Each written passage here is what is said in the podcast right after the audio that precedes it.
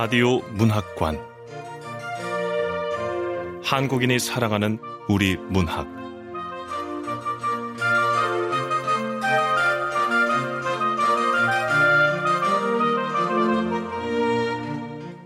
라디오 문학관. 오늘 함께 하실 작품은 2018 현대문학상을 수상한 김성중 작가의 상속입니다. 김성중 작가는 1975년 서울에서 태어나 명지대학교 문예창작학과를 졸업했고 2008년 중앙신인문학상에 단편 소설 내 의자를 돌려주세요가 당선되어 작품 활동을 시작했습니다. 소설집으로는 개그맨, 국경시장이 있고 문학동네 젊은 작가상, 웹진 문지 문학상 등을 수상한 바 있습니다. KBS 라디오 문학관 한국인이 사랑하는 우리 문학 김성중 작가의 상속 시작합니다.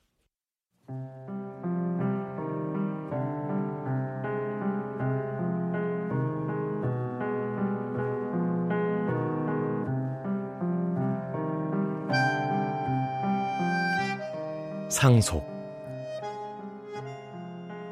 김성중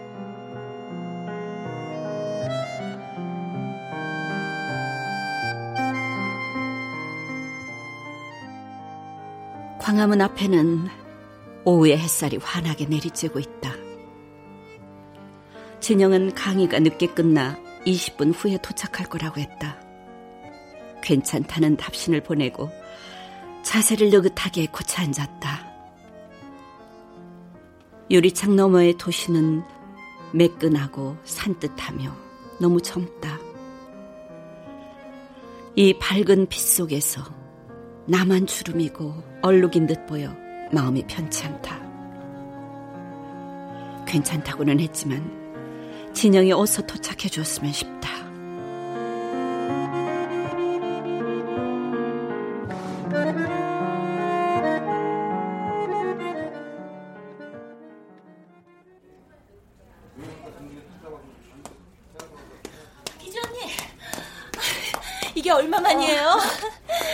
여전하네.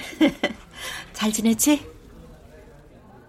귀국하고 여러 달이 지났지만 서울에 올라와 만난 것은 이번이 처음이다. 진영은 내가 췌장암 수술을 받았다는 것과 환갑이 넘었다는 사실을 알고 있다. 그럼에도 놀라는 기색을 감추지 못했다.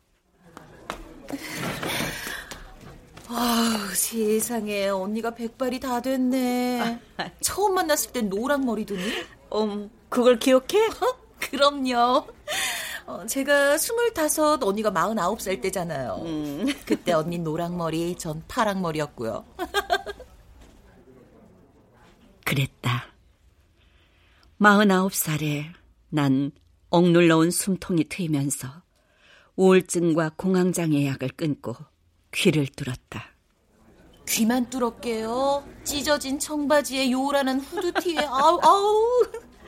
아마 그때가 내 평생 가장 재밌는 나이였을 거야. 글 한 줄 써본 적 없는 주제에 문학 아카데미에 등록한 것도 그렇고 수강생들 중에 내가 제일 나이가 많았지 않아? 언니 다음이 저였죠 아마. 어. 대학원 다니다 휴학하고 연락 방황하던 때였으니까. 아휴, 그때 진영이 모습 아직도 눈에 선해. 숫기 없이 소심한 얼굴에 머리카락만 새파랗게 염색해가지고. 얼마나 촌스럽다. 아, 언니는 어떻고요? 49살이라면서 귀걸이, 목걸이 주렁주렁 단 노랑머리 아줌마라니. 진영은 항상 내가 나이보다 젊어 보인다고 했다. 깡마른 체구에 화를 타는 적개심 때문에 젊게 보인다는 것이다.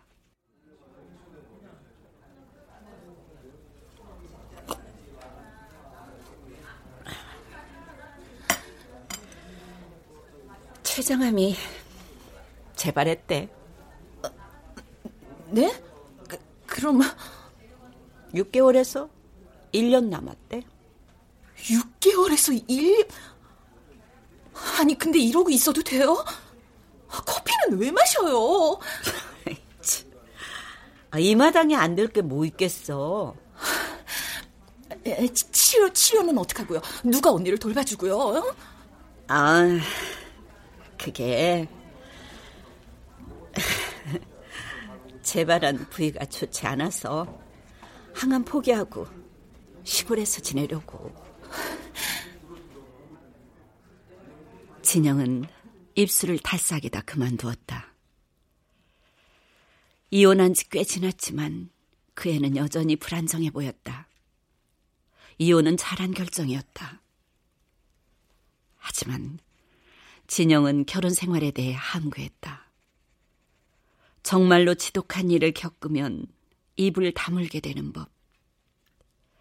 시시콜콜 일상을 털어놓던 아이가 입도 떼기 싫을 만큼 끔찍했구나 짐작할 뿐이다. 그래, 글은 써지고 여전히 이렇게나 힘든데 고통이 글자로 변하지 않아서 화가 나요. 여전하구나. 책 속의 문장처럼 말하는 버릇. 불행한 건 괜찮아요. 고통스러운 인간은 자기를 방어하기 위해서라도 생각에 매달리는 법이니까. 그래. 넌 심지어 불행을 숭상한다고 했었지. 맞아요. 어릴 땐 불행이 모자란 것 같아 불행했을 정도로. 근데요, 막상 이런 처지가 되고 보니까 그런 개소린 집어치우게 되더라고요. 나는 진영의 거칠어진 말결에 놀랐다. 그 날카로운 말들은 단정한 그 애와 어울리지 않았다. 요즘 제 문제는 생각과 감정을 구분할 수 없다는 거예요. 분노는 분노로 된 생각일 때가 많았고, 생각을 파고들다 보면 화가 치밀거나 눈물이 흘러나와 생각이 중단되고요. 이렇게 정신없이 상태가 변하는 통에 그럴싸한 표현 하나 걸려들질 않고 그저 주어진 일만 묵묵히 하는 거죠. 진영은 불행을 극복하기보다 거기에서 뭔가를 얻어내려고 애쓰고 있었다. 빌어먹게도 작가인 것이다. 저, 실은, 너랑 의논할 게 있어. 나는 진영의 치렁치렁한 말들을 자르고 용건을 꺼냈다. 선생님이 남긴 책 말이야. 그걸 너한테 보내면 어떨까 싶다? 그러니까 유산을 물려주시겠다? 아예 죽기로 작정하신 것 같네요. 죽음을 선고받고 나니까 의외로 마음이 차분하더라. 처음 수술을 받았을 때부터 이 순간을 염두에 뒀기 때문이겠지. 내 평생 나쁜 예감은 대체로 들어맞았다니까. 정말 고약한 버릇이군요. 뭐 별다른 재산도 일가부치도 없는 인생이니 정리할 것도 많지 않고 그러다가 문득 책들이 생각났어. 내가 죽으면 이 책들은 어떻게 하나.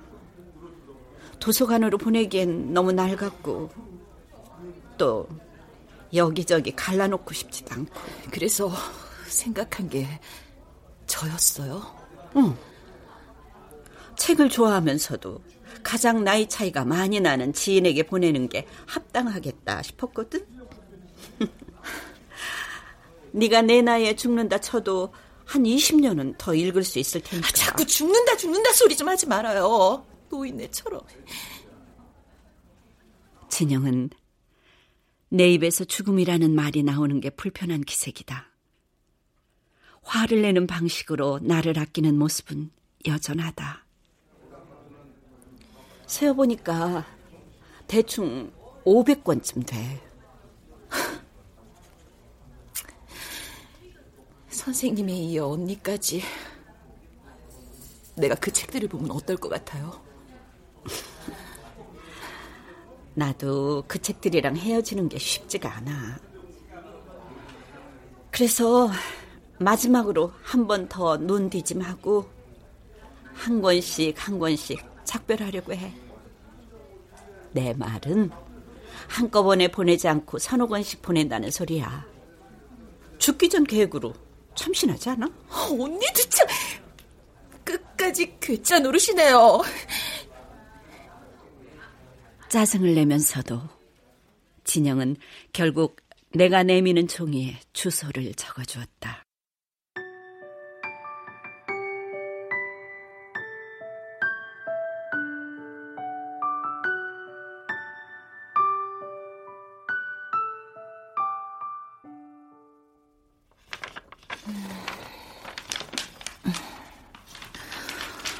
벌써 2주가 지났네.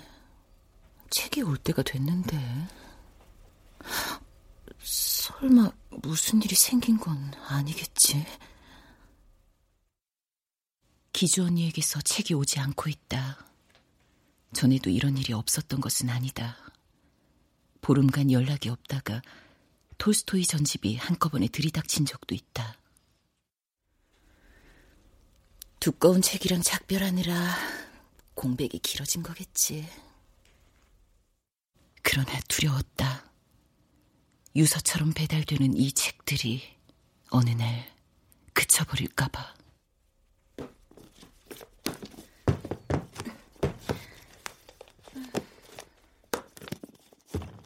일부러 비워둔 책장에는 두 줄 정도의 책이 들어차 있었다. 죽은 자와 죽어가는 자의 권위에 힘입어 낡은 책들은 찬란했다. 박물관의 고대 항아리처럼. 세월이 아무리 흘러도 깨지지 않을 견고한 유물처럼 백경이나 적과 흙, 백년의 고독 같은 작품이 사라질 리 없으리라. 어떤 책을 한참 재밌게 읽는 도중에 나도 모르게 중얼거렸어. 여기서는 안전해. 그러니까 왈칵 좋은 거야. 안전이라는 말이 너무 정확해서 바깥이 어떻게 돌아가든 책을 펼치고 문을 닫으면 보호받는 느낌이 들었어. 그것은 몇 해 전 나에게 불행한 일이 일어났을 때 동네 소주집에서 언니가 해준 말이었다.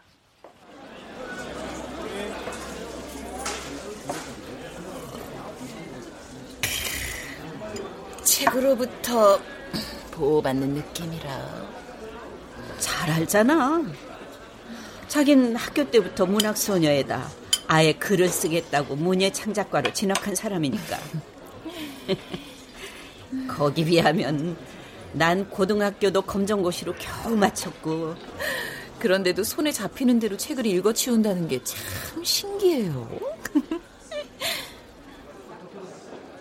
사실 책과는 상관없이 언니에게는 기품이 있었다. 생계를 자기 손으로 해결해온 사람 특유의 자부심과 찌든 느낌이 동시에 나는 기품. 남편은 어떤 분이셨어요? 아, 인간 말종? 응? 자기를 부양하는 아내에게 폭언을 일삼는 흔해 빠진 스토리지 뭐. 아, 손찌검도 했어요? 아, 뭐 손은 안 댔지만 조롱과 비아냥 욕설을 습관처럼 퍼부어댔지. 약하고 비열한. 아니, 약하니까 비열해진 인간이라고 할까? 음, 힘들었겠다. 그런데도 바보같이 견뎠어. 그러다가 딸이 가출하고 남편이 죽은 다음에야 난생 처음으로 자유로운 몸이 됐어. 왜 헤어지지 않았냐는 질문이 목구멍까지 밀려왔지만 우리는 윌리엄 트레버를 읽고 있었다. 그 책 속에 얼마나 많은 인간들이 부조리를 껴안고 사는지, 쓸쓸하고 고통스러운 삶에 붙들린 채 살아가는지 보아왔으니 말이다.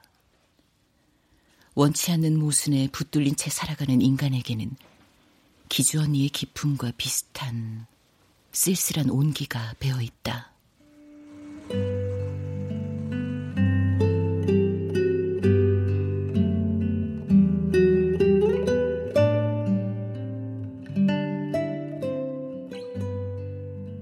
뜻밖의 등단을 하고 한 편씩 마감을 할 때마다 나는 언니에게 전화를 걸어 응석을 부렸다.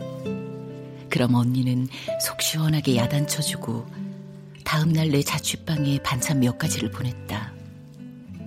첫 책이 나오기 전까지 언니에게 혼나면서 얻어먹고 그 힘으로 한 편씩 퇴고를 했던 것 같다. 언니가 미국에서 돌아오면 해주고 싶은 게 많았는데 이번에도 나는 받기만 하는 처지가 되고 말 것 같다.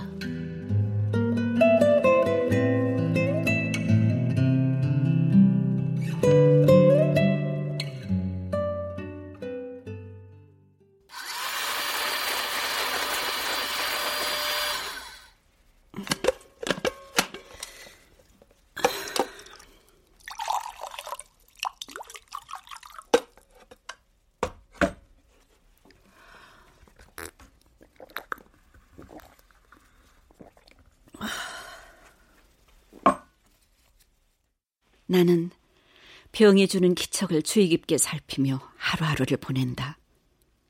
시간 맞춰 약을 먹고 텃밭에서 기른 채소를 갈아 마신다.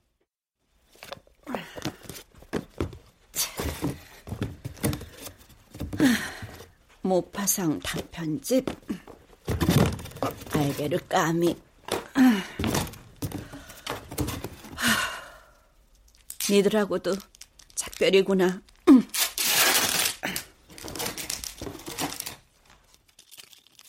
매일 아침 작별할 책을 고르고 하루나 이틀에 걸쳐 천천히 읽고 다 읽은 책은 탁자 한쪽에 따로 둔다. 이번 생에서는 이 책과 마지막일 거란 생각에 처음엔 천천히 읽었지만 그러다간 반도 못 읽겠다 싶어 되는 대로 읽고 있다. 아, 이걸 언제 다 읽어치우나 싶더니 그럭저럭 정리가 되는구나. 인생처럼.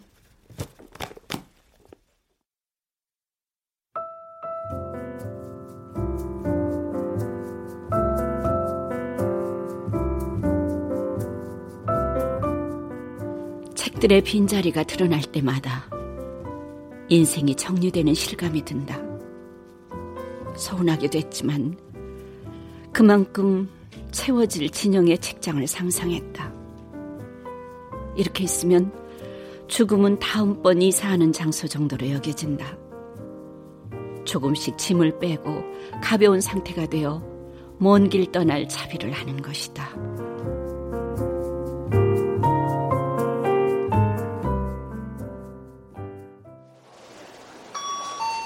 257번 고객님. 어, 아, 네. 네, 박스 여기 저울에다 올리시고요. 네. 내용물이 뭐죠? 아, 책이요. 소설책.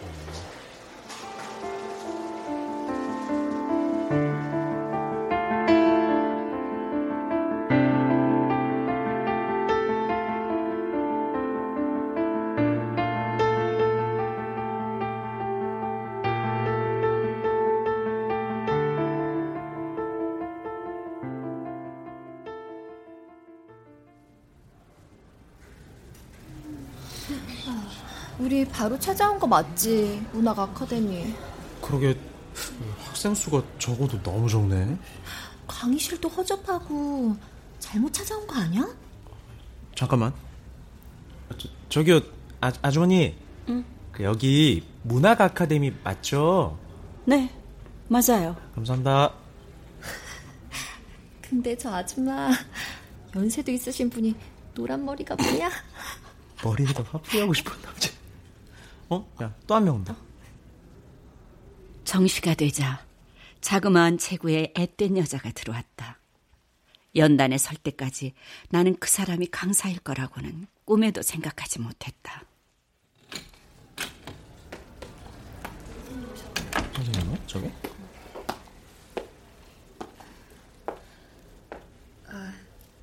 안녕하세요.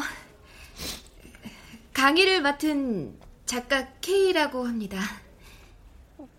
어머나, 저렇게 앳된 사람이 작가라니. 오, 우리 딸하고 비슷한 또래 같은데? K 작가 맞아? 진짜 소설가야? 어, 맞는 것 같아. 이거, 이거. 이책 날개 속 저자 사진하고 똑같잖아. 어디 봐. 진짜네. 젊은 사람들도 모르는 걸 보니 유명한 작가는 아닌가 보네. 선생은 창백한 얼굴에 체구도 작고 눈과 입도 작았다. 청바지 차림에 배낭을 메고 온 그녀는 배낭에서 책과 요인물을 꺼냈다. 여러분 중에는 글 쓰는 선생님을 여러 번 겪은 분들도 있겠지만 어, 저는 난생 처음으로 강의란 걸 해봅니다. 음, 아, 우선 제가 준비한 프린트물을 나눠드리겠습니다. 고맙습니다. 감사합니다.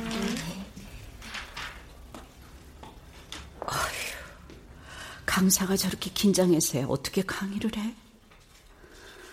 어, 여차하면 환불을 해야겠구만. 어, 이건 슈테판 츠바이크의 감정의 혼란 중 일부를 복사한 건데요. 어, 여기 밑줄 친 부분은 어, 인물의 열정적인 연설 부분입니다. 한번 읽어보세요. 밑줄 친 부분 중에서 우선 감격하고 그 다음에 공부한다. 보이시죠? 제가 가장 좋아하는 구절입니다.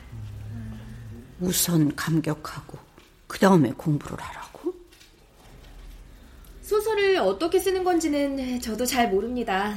여기에 서 있지만 저는 작가라기보단 작가가 되어가는 중이라고 하는 게 정확한 표현일 겁니다. 어, 저는 비교적 빨리 등단했고 책도 냈고 음, 글만 써서는 먹고 살 수 없기 때문에 이 자리에 섰습니다. 그러나 창작을 하는 한 여러분과 제가 크게 다른 입장은 아닙니다. 선생은 초반의 긴장에서 완전히 벗어나 있었다. 소설은 일종의 번역입니다. 나의 인식이 더해진 세계에 대한 번역. 그런 인식은 차가운 지성으로 이루어지는 것이 아니에요. 완전히 압도당하고 사로잡혀 포로가 되는 그런 경험이 필요해요. 격렬함이 필요합니다. 어, 플로신이 문장이니 하는 건 집어치우고 이것부터 시작하자고요. 한 번이라도 이 뜨거움에 대는 게 목표입니다.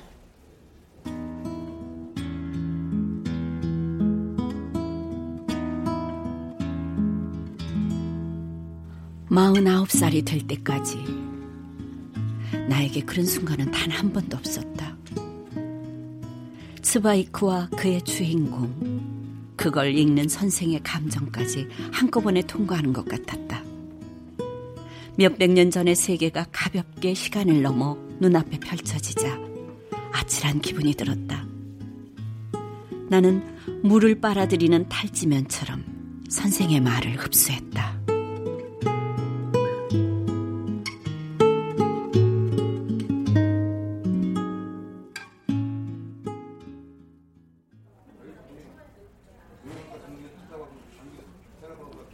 명의 수강생 중에서 선생의 강의를 1년 내내 들은 건 나와 진영, 회사원인 정훈, 이렇게 세 명이었다. 진영이도 그렇지만 정훈 씨도 글을 참 잘 써. 정말요? 감사합니다. 아니 회사 일이 바빠서 자주 빠지는데도 매번 등록하는 열정도 대단하고요. 음, 그런 열정 때문인가? 나에 비해서 두 사람은 확실히 소설다운 작품을 내놓는 것 같아. 아, 니에요 아, 그럼 뭐 합니까? 제 소설 합평 시간에 야근하느라 결석한 비유군의 주인공. 어, 맞다. 어. 아, 근데 그 요즘 수강생이 갈수록 느는 것 같지 않아요? 아, 그러게요. 뭐 직업도 다양하던데요. 대학생, 대학원생, 어 화가도 있고. 아, 네. 뭐 학원 강사, 음반회사 직원, 음. 뭐 군입대 앞둔 친구도 있고요. 어, 근데 이거 어떻게들 알고 찾아오는 거지? 에이, 그야 선생님이 강의를 잘하시니까 입소문이 난 거겠지. 난 사실 선생을 구경하고 있었다. 작가 구경. 작가라는 사람이 어떻게 생겼고 어떤 방식으로 말을 하는지 구경하고 싶은 마음에 돈을 내고 아카데미에 등록한 것이다. 이미 그 세계에 속한 자와 접촉함으로써 문학이라는 세계의 가장자리라도 만져보고 싶은 마음이랄까. 그렇게 마침내 정원을 꽉 채웠을 때 가게를 오픈하고 손님으로 가득 찬 식당을 처음 보는 주인처럼 내가 다 뿌듯한 마음이 들었다.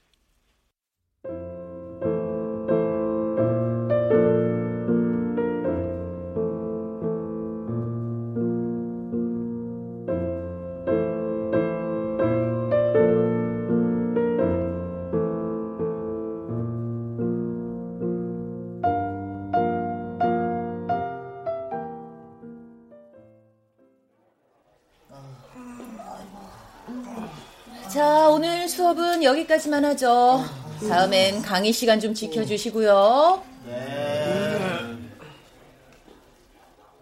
유난히 힘든 강의였다. 지각생들이 많았고 조교의 실수로 잘못 복사된 유인물. 그러나 그것 때문만은 아닐 것이다. 나는 지치고 냉소적이고 불꽃을 잃어가는 중이다. 작가로서 회전하지 않는 동안 강이라고 싱싱할 수 있을까?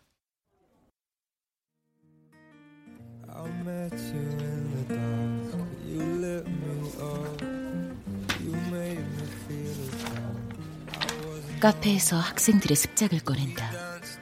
더미. 이것은 꿈의 더미들이다. 몇 페이지를 들추기도 전에 관역이 정확치 않아 빗나간 화살들이 발밑에 수북하게 쌓인다. 아, 첫 문장부터 어디서 본 것 같은 문장은. 음, 진부한 대사에 클리셰 투성이에. 아, 학생들의 습작은 대체로 후졌다.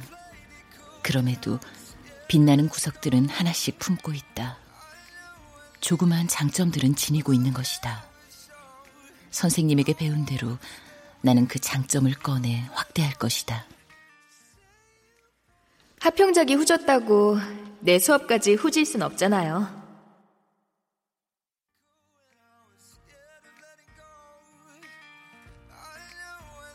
선생님은 오만할 만큼 솔직하게 털어놓은 적이 있다. 기주 언니와 재회한 후부터 자꾸만 그 시절의 기억이 떠오른다. 학생들의 습작을 읽다 보니 언니의 마지막 소설도 스멀스멀 생각이 난다.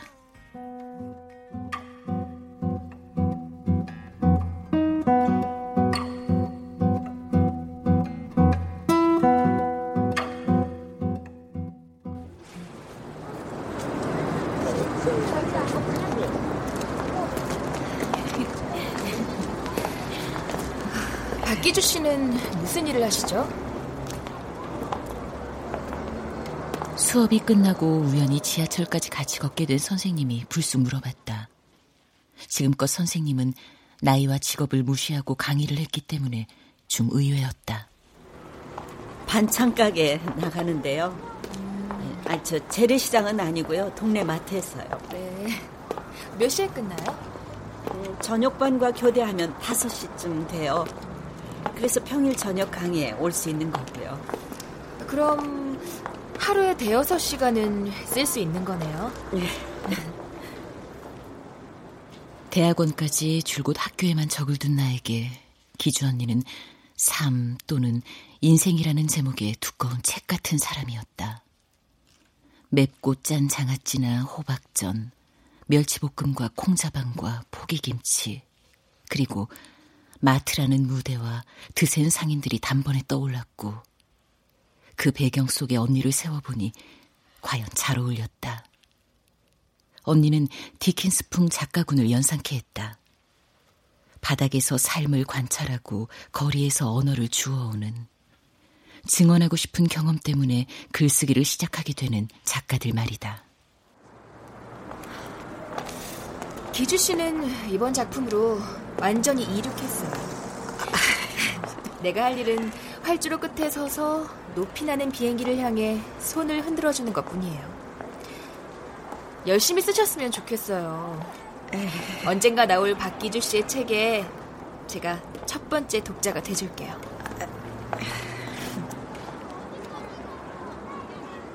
언니의 얼굴에는 방어적인 적개심이 가득했다.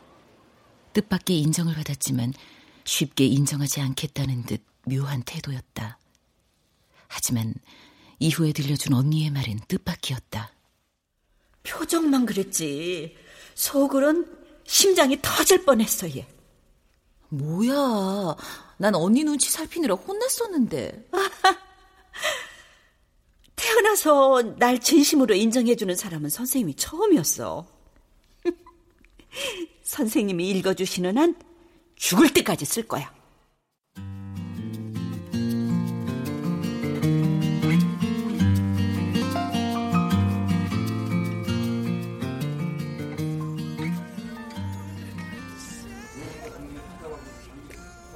선생님은 주목받는 유망주였지만 첫 책을 낸 지 2년도 되지 않아 세상을 떠났다. 가슴에 품은 수많은 이야기들은 밖으로 나갈 기회를 못 찾은 새들처럼 영원히 봉인돼 버렸다. 기주 언니는 재능은 분명했지만 나이도 환경도 받쳐주지 않았다. 선생님이 돌아가신 이듬해 가출한 딸이 돌아왔고 다시 밑빠진 독에 물을 붓는 날들이 시작됐으니까. 이륙하는 데 성공한 언니의 비행기는 그 다음 마침표를 찍지 못한 채 영원히 허공에서 맴돌고 있다. 참 잔인하고 신비로운 일이야. 아무리 참담한 슬럼가에도 글을 쓰고 음악을 만드는 아이들이 태어난다는 건 재능이 삶을 일으켜주지도 않고 정작 삶은 재능을 펼칠 기회를 주지도 않으면서 그런 재능은 대체 왜 존재하는 것일까? 기주 언니와 선생님에 비하면 내가 있는 온실은 춥거나 덥지도 습하지도 않다. 나는 가난하거나 아프지도 않고 이제는 이 가벼움을 묵직하게 가라앉혀줄 불행마저 겪었다.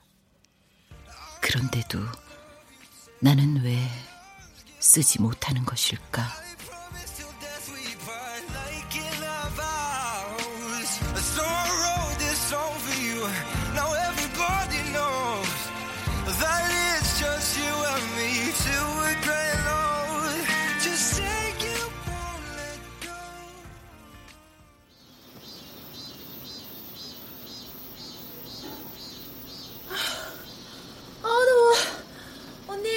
시원한 것 좀.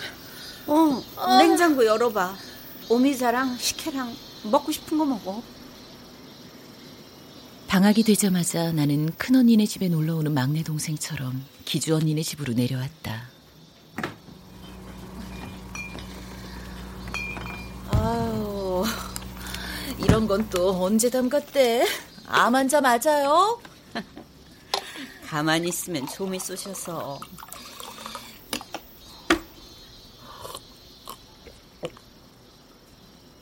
어우, 어우, 시원하다. 아, 에어컨이 고장이 나서 집에 붙어 있을 수가 있어야죠. 나 며칠 있다가도 되죠? 그럼. 잘 왔어. 며칠 쉬다가. 에어컨 고장은 실은 불안을 감추기 위해 둘러댄 말이었다. 전화를 할 때마다 언니의 목소리에서 힘이 빠지고 있었던 것이다. 언니의 몸속에 종양이 자라고 있을 생각을 하니 죽어가던 선생님의 마지막 모습이 겹쳐 불안해졌다.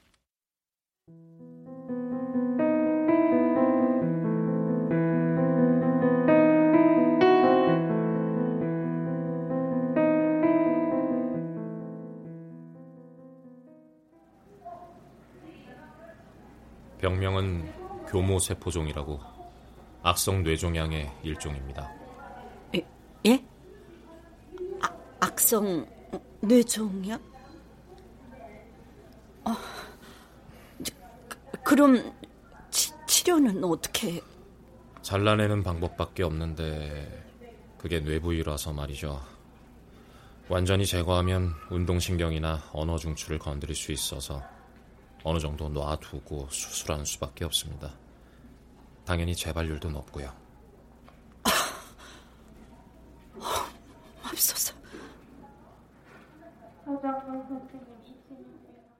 선생님이 암 선고를 받고 입원한 이후 언니는 자주 병원에 들렀다. 언니는 갑자기 닥친 사고가 만성적인 고통으로 들러붙는 상황에 대해 잘 알고 있었다.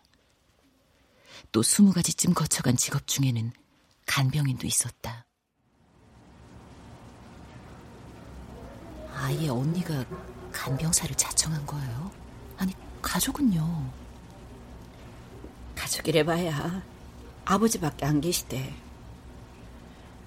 그 양반도 외동딸 치료비 대느라 동분서주하고 있어서 내 도움 거절하지 않으셨고. 아, 그렇구나. 아, 참, 선생님 상태는 어떠세요? 상태? 음, 그걸 어떻게 설명해야 하나? 응, 아, 이걸 보면 되겠다. 어.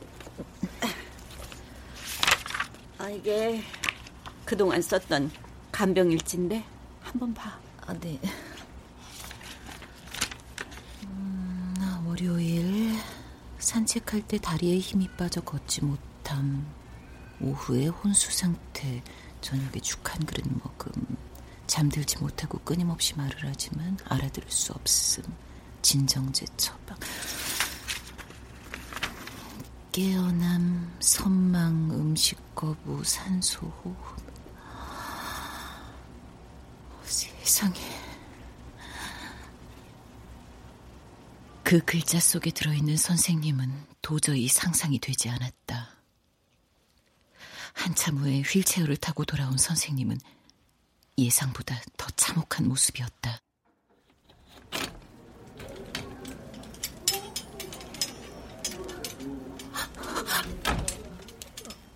소, 선생님. 진영이 왔어요, 선생님. 아, 아, 안녕하세요. 민머리에 말은 어눌 했고 어린아이와 노인을 합쳐놓은 것 같은 형상이었다. 그 앙상한 폐허에서 선생님을 추출해내기란 쉽지 않았다. 그것은 꼭 죽음을 바라보는 일 같았다.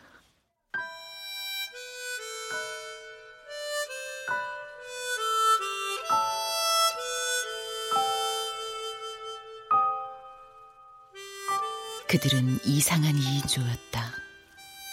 어린 스승과 나이 많은 제자에서 이제는 엄마와 딸처럼 역할이 바뀌어 있었다. 언니는 피곤해 보였지만 자기 만족적인 미소를 짓고 있었으며 교실 안에서 올려다보기만 하던 선생님을 지금은 자기 품 안에서 돌보고 있는 형국이었다. 사라진 딸의 자리에 죽어가는 선생님이 대신 들어있는 모습이랄까. 두 사람의 모습은 다정했지만 기괴했고 서글프지만 아름답기도 했다.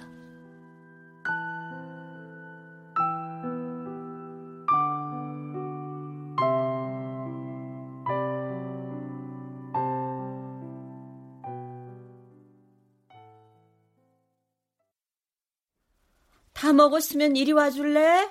어? 어, 네, 언니.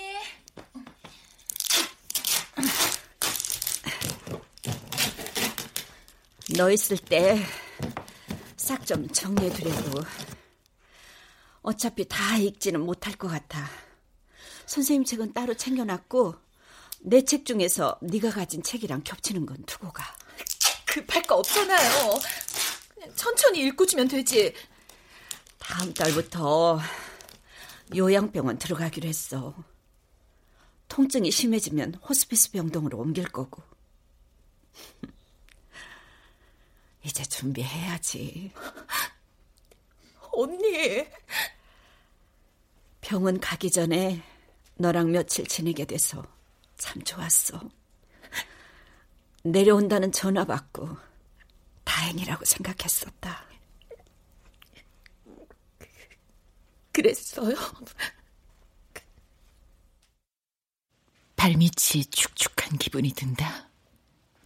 눈물이 시작될 전조다. 나는 얼른 고개를 숙이고 맨 위에 있는 책을 펼쳐보는 척했다.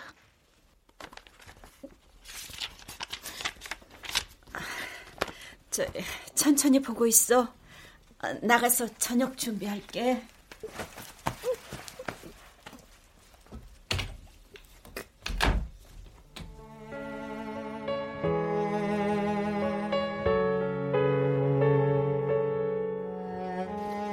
언니가 내 기분을 헤아리고 방을 나간 뒤 나는 책들 사이에 주저앉아 한참을 울었다.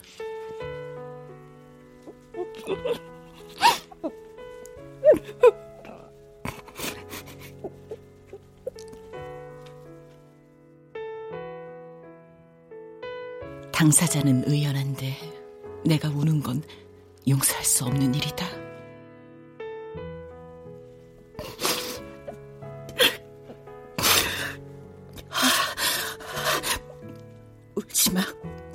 무너지지 마.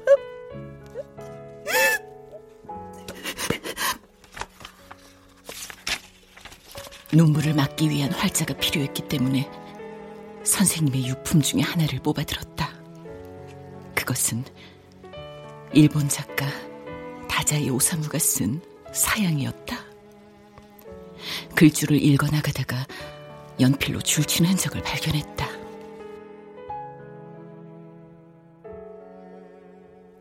행복은 비의 강바닥에 가라앉아 희미하게 빛나는 사상 같은 것이 아닐까.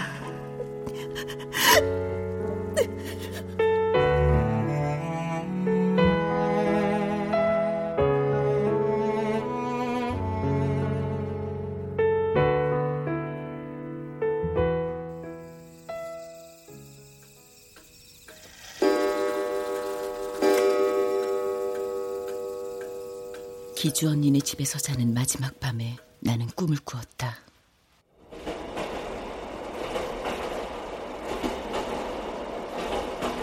꿈속에서 나는 기차를 타고 어디론가 가고 있었다. 창밖은 인도나 티베트 고원 같은 허허벌판이다. 밤에서 새벽으로 향하는 시간. 장거리 기차 여행에 지친 승객들은 깊은 잠에 빠져 있다. 승객들의 잠이 만들어낸 고요 속에서 밤은 점점 엷어지고 있었다.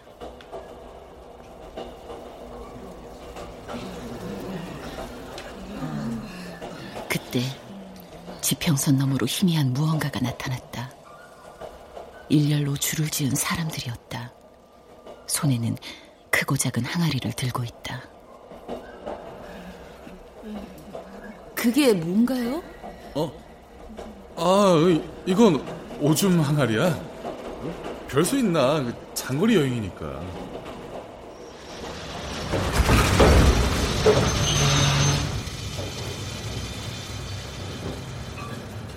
기차는 정차하고 잠들었던 사람들은 비틀거리면서 일어나 항아리를 든 사람들에게 걸어간다.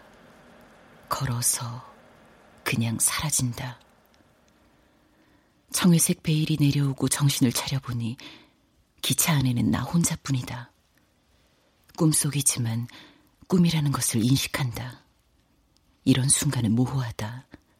꿈에서 깨어나기 시작한 것인지, 꿈에서 꿈을 지어내는 것인지 알 수 없으니 말이다.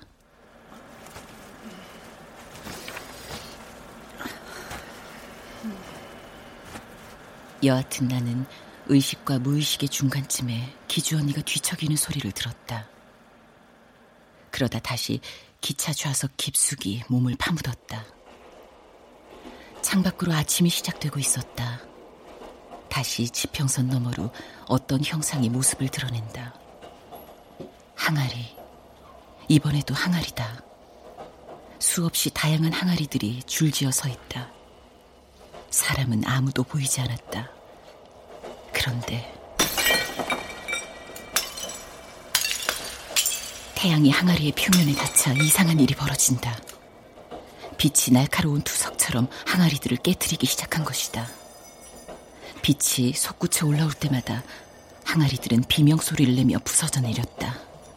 깨지고 깨지고 깨져나간다. 기차가 멈출 때까지 남아있는 항아리는 거의 없을 지경이었다.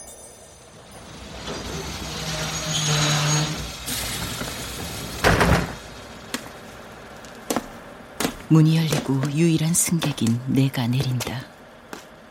태양은 이제 하늘 정중앙에 박혀 있다. 나는 누런 흙을 밟으며 항아리들의 잔해에 다가갔다.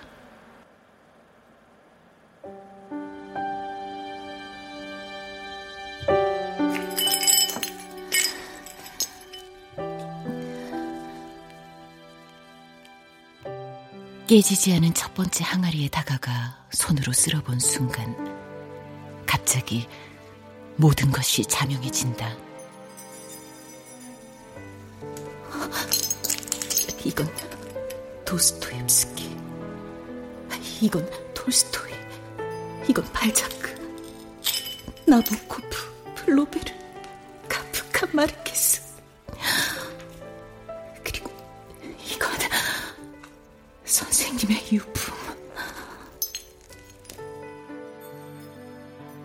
선생님과 기주 언니가 그어놓은 밑줄이 항아리에 새겨져 빛이 닿을 때마다 문양처럼 반짝이고 있었다. 모든 독자가 죽은 뒤에도 영원히 사라지지 않을 항아리들이다.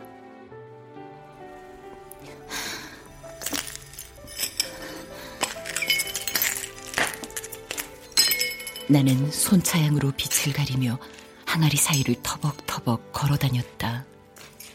자세히 살펴보니 빛은 항아리에서만 반짝이는 것이 아니었다. 발밑에 채는 무수한 파편들, 사금파리의 연약한 미광, 빛은 거기에서도 나왔다. 요절한 천재가 쓰지 못한 다음 책, 세월을 통과하지 못한 세태 소설, 회사원 정훈 씨가 다 쓰지 못한 소설, 야근, 학생 습작품 속 뜻밖의 좋은 두 문장. 이걸 여기에서 보다니. 요컨대 성공을 거두지 못한 모든 소설의 잔해가 거기 있었다.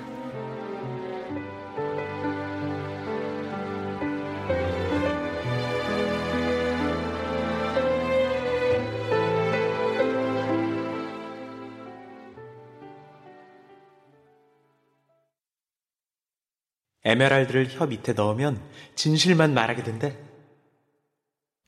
보석 밀수꾼 이야기를 쓰던 누군가가 나에게 이런 말을 한 적이 있다.